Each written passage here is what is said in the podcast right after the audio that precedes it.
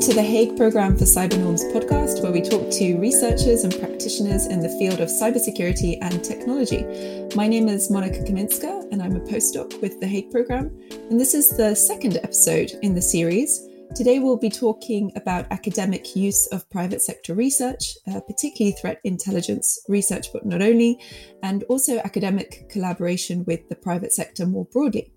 I'm joined by three very prominent figures in the cybersecurity field uh, Juan Andres Guerrero-Saade, Frederic Douzet, and Florian Egloff. Thank you all so much for being here. Uh, can I just ask you to introduce yourselves very briefly? I'm Juan Andres Guerrero-Saade. I'm currently an adjunct professor with Johns Hopkins SAIS and uh, formerly Kaspersky GReAT, uh, Google, Chronicle, a few different threat intel shops.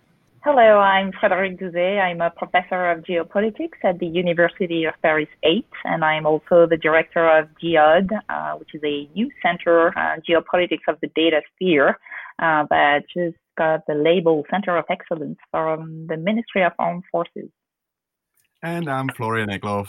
I'm a senior researcher in cybersecurity at the Center for Security Studies at ETH Zurich where I do research um, on all things cyber politics, mostly on attribution these days, but also on other matters of intelligence policy.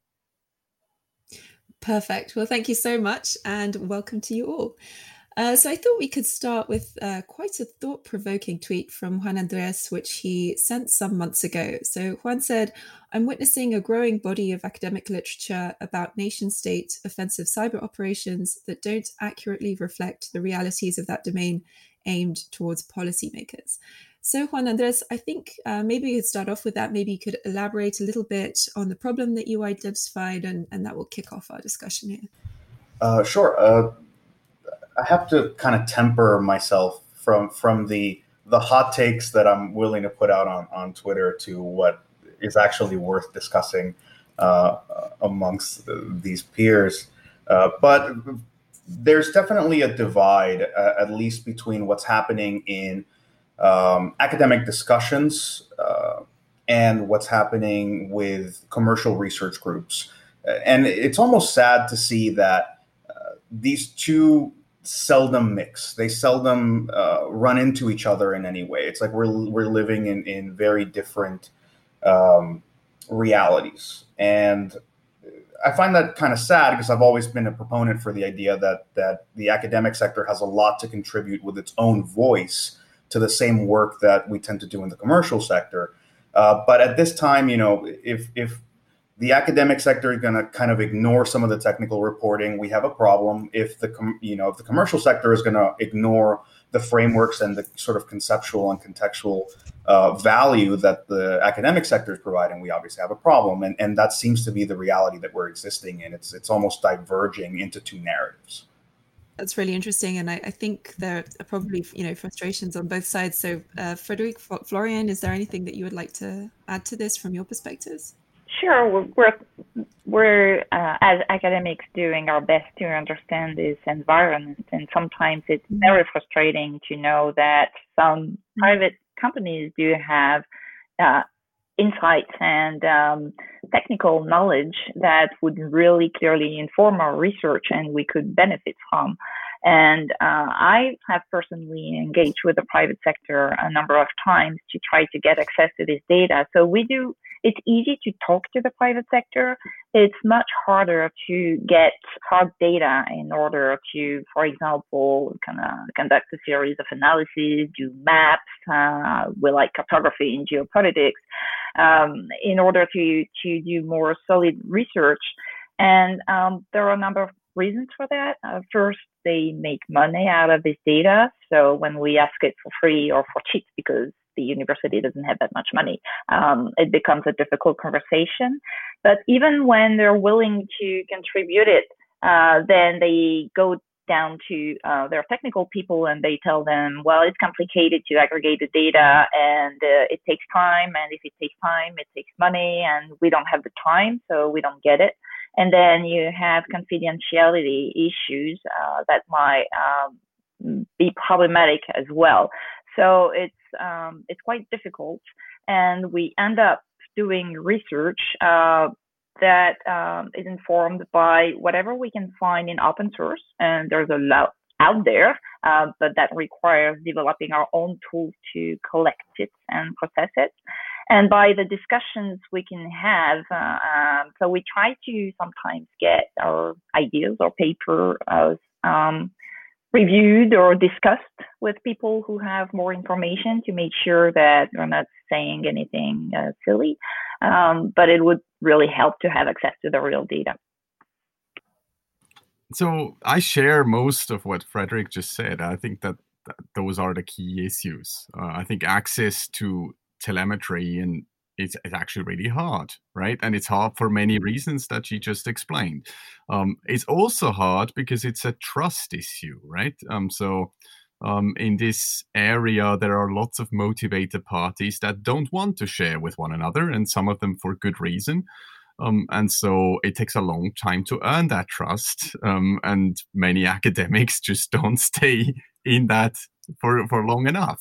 Also, um, threat intel specifically is a relatively young discipline that doesn't necessarily get taught at universities. Um, and so it's not natural to have the pool of expertise and the pool of networks available um, that just naturally sort of build those collaborations. Yeah, I think Florian mentioned a very important factor, trust.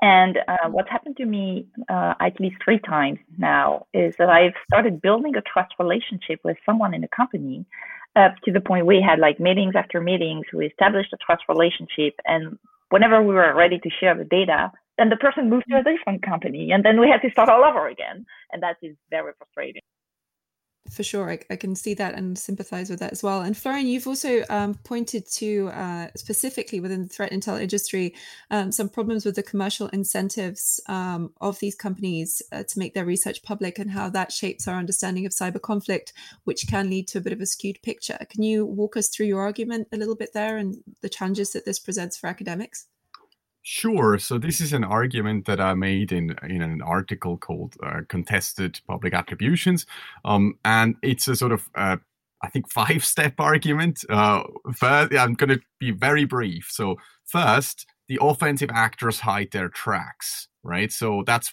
partially why we don't know about what's going on. Uh, so the, there are incentives to hide. The second is that the victims have incentives not, to not report and keep their victimhood secret. So that also doesn't end up in the public domain. Um, and obviously, many companies would honor that um, confidentiality and don't publish on, on victims that don't want to be published on. Um, and then on the security company side, um, their visibility is limited, right? So their visibility is limited by the telemetry that they have access to, and that largely revolves around the customers that they serve. And so the, the type of cyber conflict that we tend to pick up is the type of customer that a threat intel company would have. That's a part part of that prism, right? Um, there's another aspect of what I call attribution asymmetry. So um, attribution costs money if you want to do it well. And not every company is incentivized to actually spend that money on every intrusion.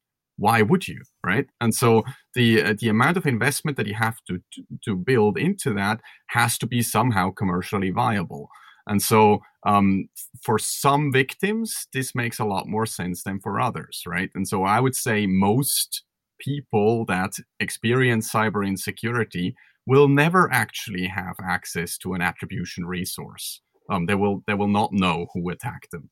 Um, and then the last point is a is a political point, is a question around what type of information ends up in the in the public sphere, and there there are commercial and political uh, incentives to report some attacks and not others. Um, I would say on the government side, that's very obvious, right? On the government side, we see public attribution being used as a political tool. Um, and on the commercial side, it's also kind of obvious if you look at uh, which attacks are being reported by which companies and which aren't reported by which companies. Um, though they must be known by some of them, um, you see that there is a skewed incentive to report on some uh, some intrusions and not others. So that's the sort of the mm-hmm. shortly summarize the argument around how we end up with a skewed picture. Mm, Juan. Yeah, um, I, I mean, I, I agree entirely with, with Florian, and it's important to have a kind of a, a real politics sense of why uh, information ends up where it does. Uh, the commercial sector has a lot of, I won't call them perverse incentives, but definitely misaligned incentives as to what information gets shared and what gets put forth. Uh, it, it's even harder when you get into what Frederic is discussing, where you're talking about getting actual telemetry and, and raw data. Uh, it gets even worse. But usually, um, there's this series of issues that come along with having NDAs in place, uh, with having um, proprietary methods of collecting information. Half of the time, you don't want to own up to what those methods might be. It may very well be that, you know, this company has an agreement with an ISP, an internet service provider somewhere that has allowed them to put a box somewhere in line where they're collecting a, a ton of passive DNS. And that's just a friendship that somebody struck up at some point and, and they were allowed to do this. And they don't want to lose that but they also can't own up to it. They can't put the ISP out for having, you know, for having allowed them to do that. Um, similarly, a lot of, for example, what we're seeing now with with SolarWinds and and this sort of Sunburst, this very popular supply chain attack. Um, as we start to get into the second stage uh, implants, a lot of them are coming from incident response engagements, which entail NDAs and commercial relationships with the victims.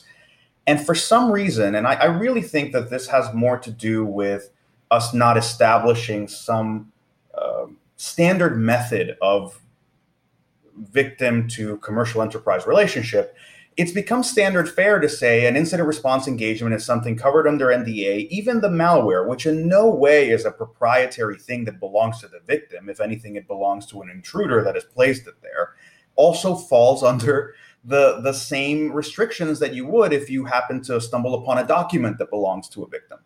Uh, so it, even in trust relationships, that might be the one inviolable um, roadblock to sharing information, even where we have really well established uh, commercial sharing relationships. So you have these sort of layers of problematic um, misaligned incentives for sharing that are just stacked one on top of the other. And that's before we even get into the question of attribution, as Florian was discussing. I mean, that's so far removed. Uh, we're just trying to share samples at this point. Yeah, that's really interesting. And I think sometimes we don't appreciate those challenges enough uh, from the side of academia. Frederic, do you have some uh, comments on this? Yeah, I, I, would also like to point uh, that if you look at the global distribution of the companies that have advanced capabilities in terms of, of attribution, you have huge imbalances. And that leads also to uh, some very powerful nations in cyberspace uh, whose attacks are clearly totally overlooked um, and uh, overwhelmingly and, and, and, overwhelming representations of some other countries that might be geopolitical rivals. So it's it's also very important for us as academics to uh, have that factor in mind uh, when we do research because clearly I, I believe because of these imbalances and uh, and these um, uh, geographic distribution that is not uniform, uh, then what the body of research from the private sector says does not reflect an accurate picture of what's going on. Uh, just to add to that, so agreed entirely. What that leads to is problematic for democracies, right? Because the public information picture, like what is actually established in the public domain as having happened, uh, we describe it as being inaccurate, and we as experts know that there is a skewedness in this. But it's very hard for that to be reported like that by news media and by, by other stakeholders that then um, contribute this to the democratic discourse. And for me, like um, I worry about the the effect that that has on the perception of cyber conflict and the also the reactions that are um, demanded from our own governments um, to be active in this space. So for me, like that's mm. why I wrote the article in the first place, right? For me, this is exactly what I worry about: is this sort of prolonged effect that this cumulative body of knowledge has um, on our politics. Yeah, and you proposed quite an innovative solution to that. Um, do you want to do you want to talk to us about how you you want academia and universities to engage more in attribution? Um, sure. So I'm I, I I'm I don't know whether Frederick wants to jump in first, maybe. Oh, sure. I'm happy to uh, because I think I totally agree with you, and um, especially we, we do a lot of work for on um, information manipulations, disinformation, fake news, whatever you want to call it. And for us, it puts us in a very difficult place because we're geographers. We're interested in seeing how information propagates throughout the networks and how you can detect communities, how you can understand conflictuality. But we don't want to be doing attribution uh, for several reasons. First, because we're very humble and we know that there's only as much as we know, uh, and we can guess from open source uh, data. And again, we don't have access to um, intelligence. Uh, and the second thing is, well, we're geographers. We like to do field work in different countries. Uh, we understand how they think and what they do because we talk to them, because we spend months there, because we talk to academics. And if you start pointing fingers at different countries, then you lose access to this country and you lose access for yourself, but you lose also access for your students. So it's a huge responsibility to do that. And third, I don't think it helps um, the discussion. Um, it might help getting contracts to tell the people in power what they want to hear, but uh, it doesn't help you do good work. So we have a policy which is don't believe the hype and look more closely. So I I see this slightly different. Um, so I would say I'm inspired by the Citizen Labs work in that regard. So there are definitely research groups around that do independent data collection so that's where I would start is are you actually an independent data collector? Are you somebody who is collecting data on intrusions in some shape or form? Be that by collecting the data through a third party or be that um, through uh, your own university network, which is often highly exposed, right? Um, so there are sources of data that we're actually the stewards of as universities, and we could also be reporting on what type of cyber conflict is happening to our own communities. So there are ways that we can engage in this as a primary data collector. Um, in a secondary form, I think we have the ability to comment on the publicly available data and exactly make the points that Frederick and I and Juan were just making about the skewedness of this data and actually analyze it to what degree that skewedness actually exists and show that, um, you know, what what is it that we know about very uh, prominent intrusions? What what is the data that is actually publicly established? What are the inferences that we think are permissible based on the publicly available data? And imperfect as that might be, that gives us a bit more of a solid information basis for the public to consume on where the argument lies, right? Whom do you have to trust in order to buy a certain type of attribution? What type of inference do you have to make? And I think being able to inform that by having a bit more methodologies and, also a bit more um, uh, dig a bit deeper into attribution as a process, I think that will be something that academics definitely can contribute to this conversation. I, you know, I fully recognize that um, there are challenges for different researchers um, to be more outspoken in this space or less outspoken and that comes um, with where you are what type of research you're doing what type of communities you're engaged with and i, I think that that differs across the space right? Um, and to me i think those who are in a space that have a relatively protected area to do research from i think those do have the responsibility to speak out. Um, that's for me like that is part of being an academic I think that's you're you're touching upon an immensely valuable point, which is th- there's a there's an asymmetry in sharing that is I think actually quite upsetting to the commercial sector whenever we get into conversations of you know information sharing as this unalloyed good that we should all be willing to engage in, which is what we're really advocating for is information freeloading. Could you please provide us all with all this information that you have? We all want to play with it. And I agree wholeheartedly. I, I definitely would be very happy to be in the receiving end of it. Uh, but I think Citizen Lab is the model to follow. They they're doing amazing research. More importantly, they're collecting their own data. And from the perspective of the commercial sector, they're a desirable partner there's somebody that you go, well, we're dealing, we want to deal with civil society. We want to have access to greater information. We're more than willing to bring our information or our expertise to bear um, and have some of that exchange back and forth. So you know the, the the folks over at Citizen Lab have definitely cracked it in a way, and you know I like this. I like the suggestion uh, that Florian's making about you know collecting within universities and collecting uh, within these networks. There's a lot to be picked up there that a lot a lot of the commercial sector would would give you know their left arm to to have. Right, you've got uh, government sponsored research happening. You've got uh, a lot of just computers that are flying across the world and coming back to a university sector being within the same network. I mean, it's a ginormous honeypot um, that that we'd love to have access to. Uh, but I, would like to involve a different dimension as well. I know that we're focusing on academia, but given you know my, my partners here in this podcast, I think that Europe has a really important role to play in in shifting these dynamics. There's a U.S. centrism to how the market functions right now. Uh, we're a giant market, but more importantly, most of the companies are either started or headquartered in the US.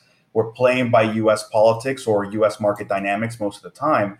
And interestingly, um, as I heard mentioned before, there's a skew in what information we're willing to discuss, right? It's easy to talk about uh, North Korea and Russia and Iran because who cares? I mean, if you alienate that market, it makes next to no difference. Um, I would point to the hesitation by companies like Google to talk about China. Interestingly enough, you you do see you know, a company like Facebook will come out and attribute to you know OceanLotus to a company in Vietnam without you know missing a beat. But where is that kind of attribution when it comes to uh, Chinese threat actors.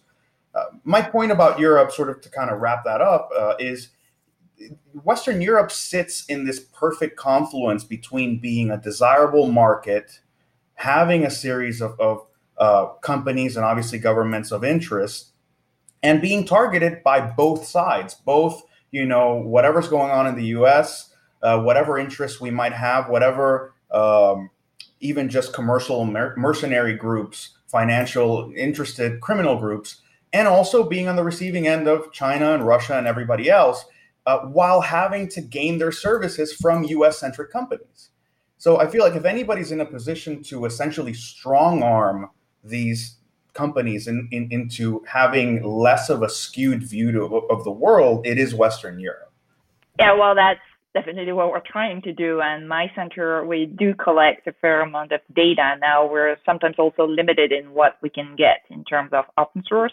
Uh, I mentioned uh, these information, for example, because the Europeans uh, heavily rely on uh, American platforms. So that there are limitations. We regularly engage to try to get some of the restrictions lifted in order to do more work. Uh, we also develop alternative methodologies um, to do this.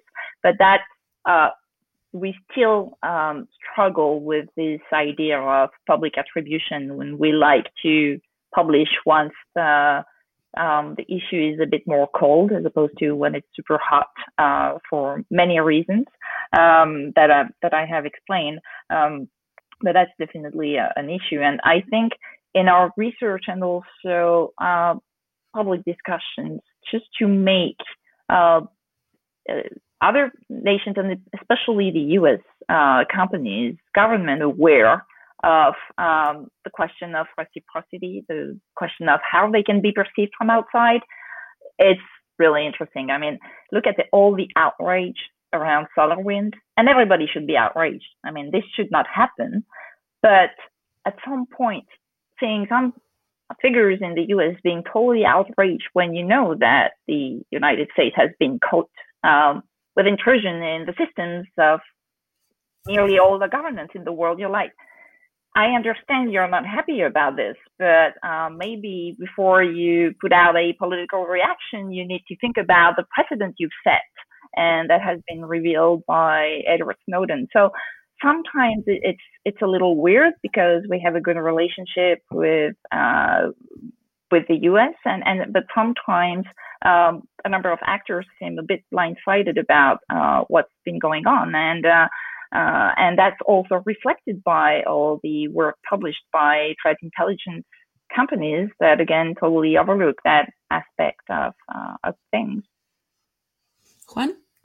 Yeah, a- agreeing with Frederic uh, without, you know, betraying my, my mother country. Um, there's there's definitely something that SolarWinds is, show, or sorry, the Sunburst incident is, is showing us that definitely a certain amount of alligator tears that are being cried over this, but it's not just the fact that like we we know that there are uh, similar supply chain attacks being conducted by the U.S. and other you know of the great cyber powers, but also that we've seen supply chain attacks like this affecting a larger swath of victims over the past two three years, and we're acting like this is the first time this has ever happened. And I, I, think it's sad. I mean, in the same way that, you know, I think it's kind of demeaning to hear, oh, Ukraine is the testing ground of Russia. It's like, I think it's a country in and of itself, and it's, you know, suffering quite a bit without, you know, whether whether you want to humanize them or not. Uh, there's also, you know, Shadowpad with South Korea, Shadowhammer affecting a lot of CCleaner affecting a lot of just normal users across the internet and becoming the launching grounds for yet another attack that was commercially quite impactful to a lot of folks. Supply chain attacks are not new, but most importantly, well known, widely affecting supply chain attacks, NotPetya, Shadowhammer, CCleaner, Shadowpad, have been happening over the past three, four years. And I think it's a little, uh, yes, we should be disturbed by Sunburst, but there's definitely some some greater tragedy here as to us treating it like it's the first time that this has ever happened or it's worth talking about. Yeah, absolutely. Florian? So for me, I'm just picking up on something Frederick said about the hot and cold, right? So uh, by hot and cold, she meant um, the the sort of more in the past or more current debate. And for me, this is actually key because as academics, we don't need to be calling the shots like you know blow by blow right now but what we can do is work on a more joint, shared history of cyber conflict, right? We can actually work on some of the issues, some of the intrusions that happened maybe a decade ago, 15 years ago, right? And that may also lead to different conversations about data access with some of the threat intelligence um, companies. I know that historical data is very valuable, but if it's specific to specific intrusions, like the conversation becomes a little bit more accessible and a bit more um, it, it's not the type of information that you sell directly to your active customer base. And so for me, like this is actually something we, uh, where in a, I think about listeners, this is the opportunity space, right? You can pick any actor, read up on them, and think about like how were they contextualized by the threat intelligence um, firms, and is that really the best we can do right? We i i think there's a lot academia has to offer on embedding some of these activities into larger strategic engagements that countries operate within and also into agency histories right? Into who are these actors? What are they doing? What are their tasks? What are the people that are working there right? There's there's a lot of um, contextual history and and country specific knowledge that we bring to bear that threat intelligence is just not interested in providing right now. Um, and so that's mm-hmm. something that we can bring um, that I do not see currently or that I see a lack of um, in public reporting.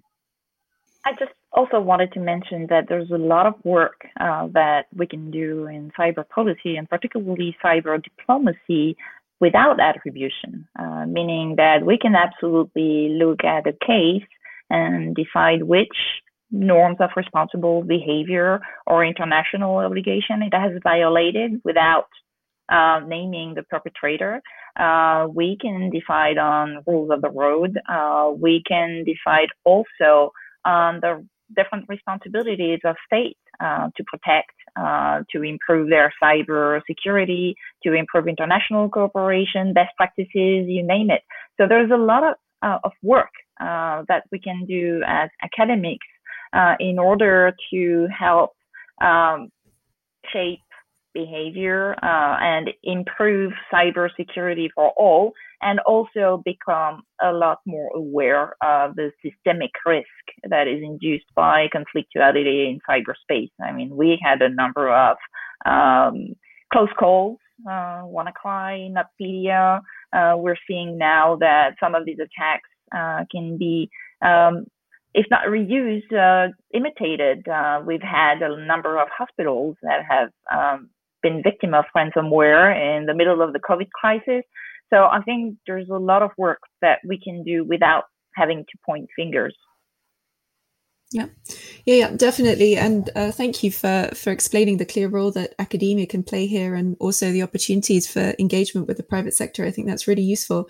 Um, pivoting slightly, uh, we mentioned our listeners, and I think a fair few of them are probably young scholars just uh, getting started in cybersecurity. So I thought, while I have Juan Andres here, I'll uh, I'll ask you about how how they can get started really with using threat intelligence research and collecting data from the private sector. If you were putting together sort of a research methods manual on data sources, where would one go to find this information? Putting you on the spot. Yeah, I mean, not not not only you're putting me on the spot. I mean, it's a, it's a really it's a broad question, uh, and that I I'm kind of tussling with myself most of the time, right? Because you're there's it's one thing to wear a commercial hat where thankfully you've got a lot of money and a lot of access to to your own data so it's assumed that you have access to VirusTotal and it's assumed that you have access to uh, you know PassiveTotal, and so on and all these great sources of information alongside what you own and it's a lot harder to come at it as an academic or as a student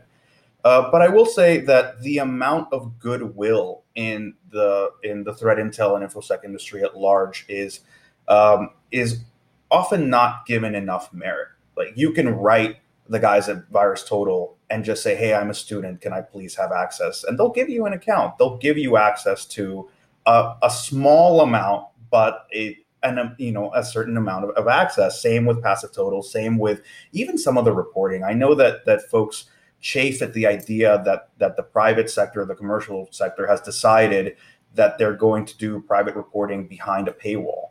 And usually, we're talking about six-figure contracts. I mean, these are not they're not small subscriptions. Um, I've made the argument that that's actually a market necessity based on the attribution problem and the fact that you know companies are tired of, of sweating um, how they're going to get burned for having published on uh, you know Western European operation and so on.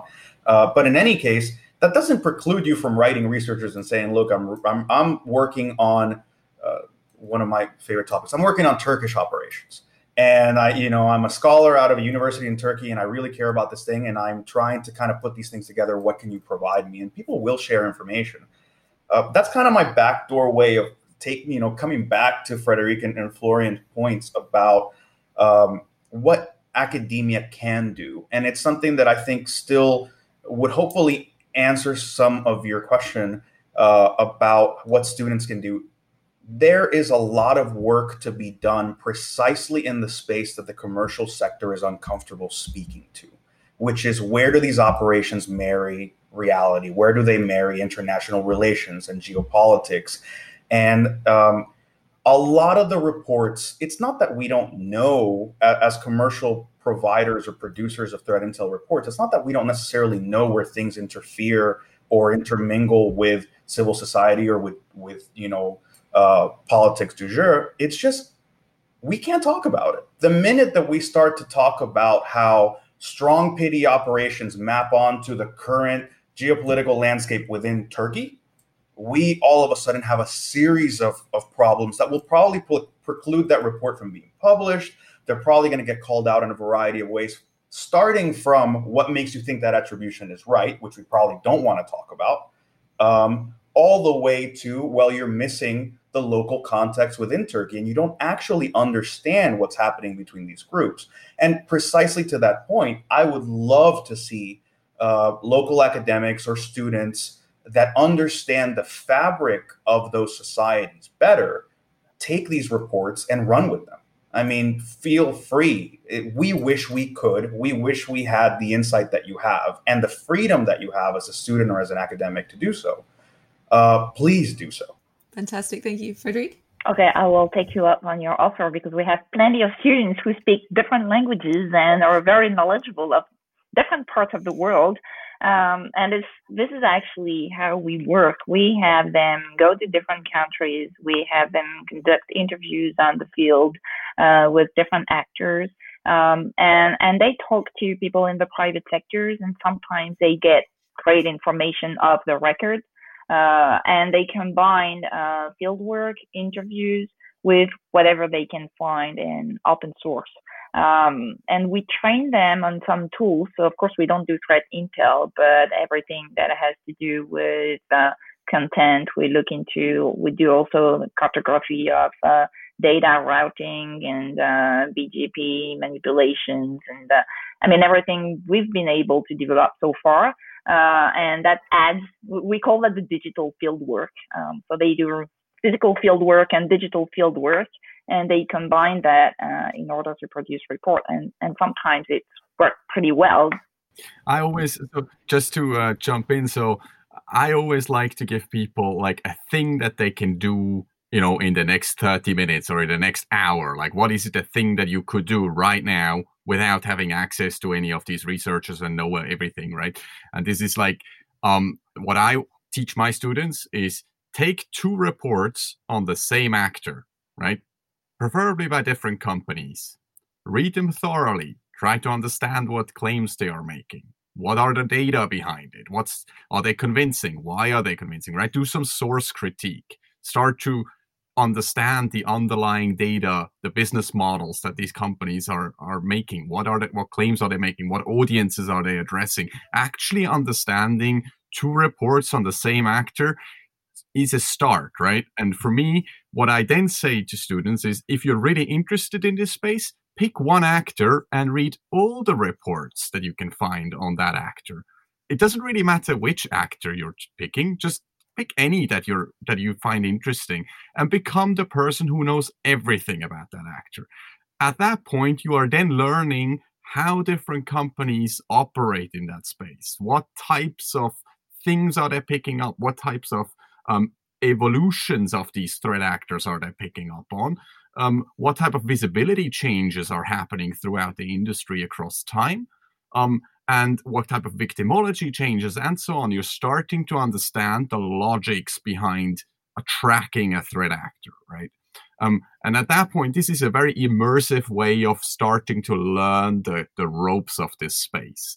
If if you've made it that far, then I would say start actually like learning how to do attribution properly. Start to you know enroll in courses if you can, um, and, and at that point you're then proficient enough to start to pick where you think you can add maximum value. Is it in the country specific knowledge, the actual like in depth on the contextual understanding of the politics?